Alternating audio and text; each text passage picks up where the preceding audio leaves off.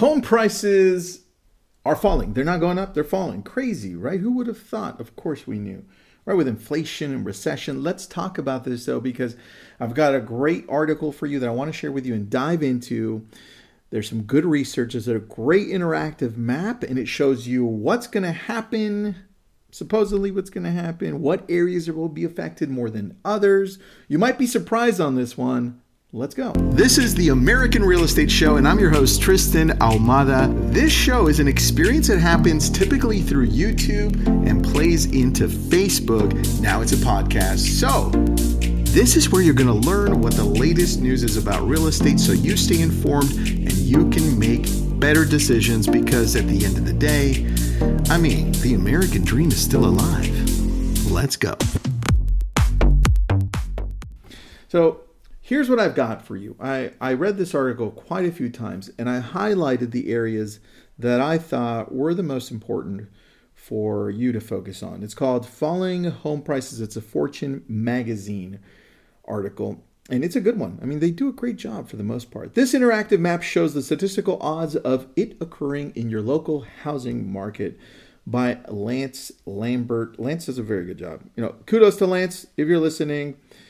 Here's where it starts. It's already causing layoffs in sectors like home building and mortgage lending. Of course, he's talking about prices going down, real estate demand going down a little bit. Soon, it'll see cutbacks in durable good productions, very important, like window productions, and cutbacks in commodities like lumber and steel. As economic contraction spread through the economy, it should help chip away inflation. And you know, that's important because what we've heard this whole time is that the Fed purposefully rose the rate, just like they did in the 80s, right, Paul Volcker, to kill inflation, to have inflation go down. The thing that they didn't tell you, though, is that their main target was real estate. And we instantly saw that when the rates were raised, then the mortgage rates that are tied to the 10-year Treasury bond went up. And now interest rates, you know, they are where they are. Let's go back to the article. As we head into this a little bit more, I highlighted this area in red because I thought it was a little more important. And let's just dig into this one, you and I. Here, the real story, industry insiders say, is one of sharp decelerating price growth. By this time next year, McBride, if you know about McBride, let me see if McBride's up on the top here. Here it is. It says, Bill McBride, author of blog Calculated Risk. If you remember Bill McBride, he's the one that called the housing crash way before it happened. So this is what he's saying this time around. He's saying by this time next year, he predicts home prices could be up 0% on a year-over-year basis.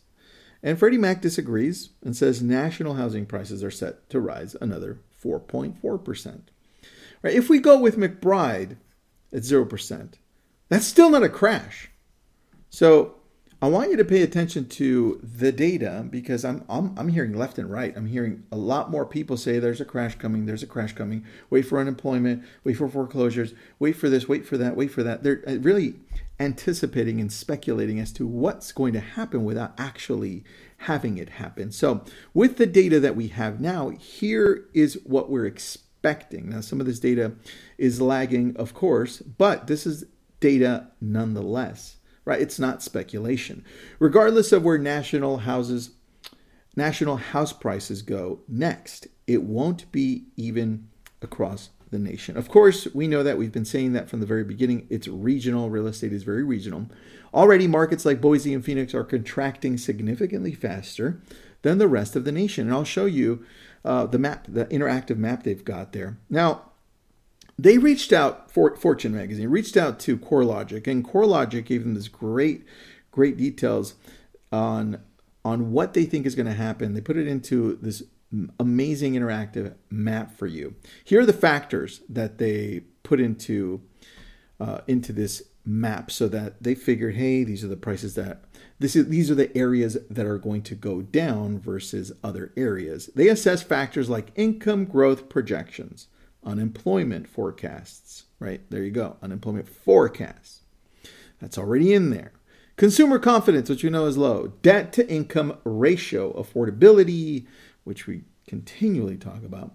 Mortgage rates and inventory levels. Then CoreLogic put regional housing markets into one of five categories, grouped by the likelihood that home prices in the particular market will fall over the coming 12 months. Here's what we got.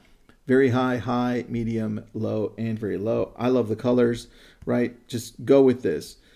If it's dark blue, very low chances. If it's red, like dark red, very high chances. Be careful. Here we go. And this is what we've got with our interactive map. You can see here that the West Coast is really leading the way with dark red. Some light reds in the middle. Some light blues over where I'm at, right? Ventura County, the Malibu area. And then we've got more red on the northern East Coast, and really dark red. It's just not in as many places as we were seeing on the West Coast. Boise, Idaho's there. You've got Lake Havasu and Prescott. But look at Phoenix, which a lot of people were saying, well, Phoenix is gonna lead the way with Boise. That's very low. And I mean, where's Austin over here? Because I'm not even from Texas, but I think this is Austin. There you go. Austin's very low as well. And you're like thinking, well, why? Because a lot of people say Austin's going to die. Phoenix is going to die. Some of Florida's going to die. And this map has that as a very low probability, right? The only one that everyone seems to agree with is Boise, Idaho, that it's very high. And as we scroll down, we find out why. So between May 2022 and May 23, years. CoreLogic predicts U.S. home prices are poised to rise another 5%. That's a rise, guys, not a crash, right? And a lot of you are like, what? You're crazy. Tristan, you're an idiot. Tristan, you're a clown. I'm like, no, I'm just reading the data to you.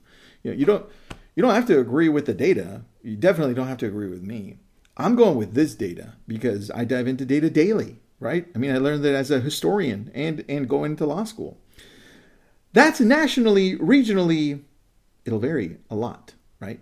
So of course it'll vary. We just saw that great interactive map. And now I want to read these two sections for you and then wrap it up. While the real estate research firm pinpoints some bubbly markets like Boise as prime for home price dips, most of the markets it deems as having very high or high odds of a home price correction are high-priced coastal markets, what we were seeing, right, on both sides, West Coast and Northern East Coast.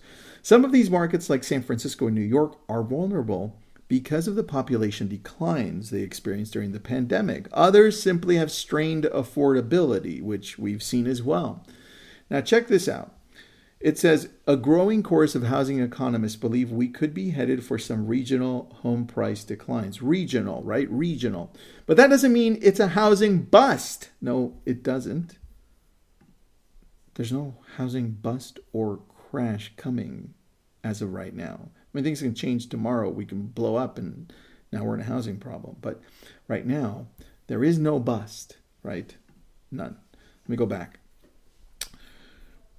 But that doesn't mean it's a housing bust. Unlike 2008, this time around, homeowners are in better financial shape, and we've outlawed the worst financial products from the 2000s. That, coupled with tighter supply, is why many housing economists don't think overvaluation will lead to another crash.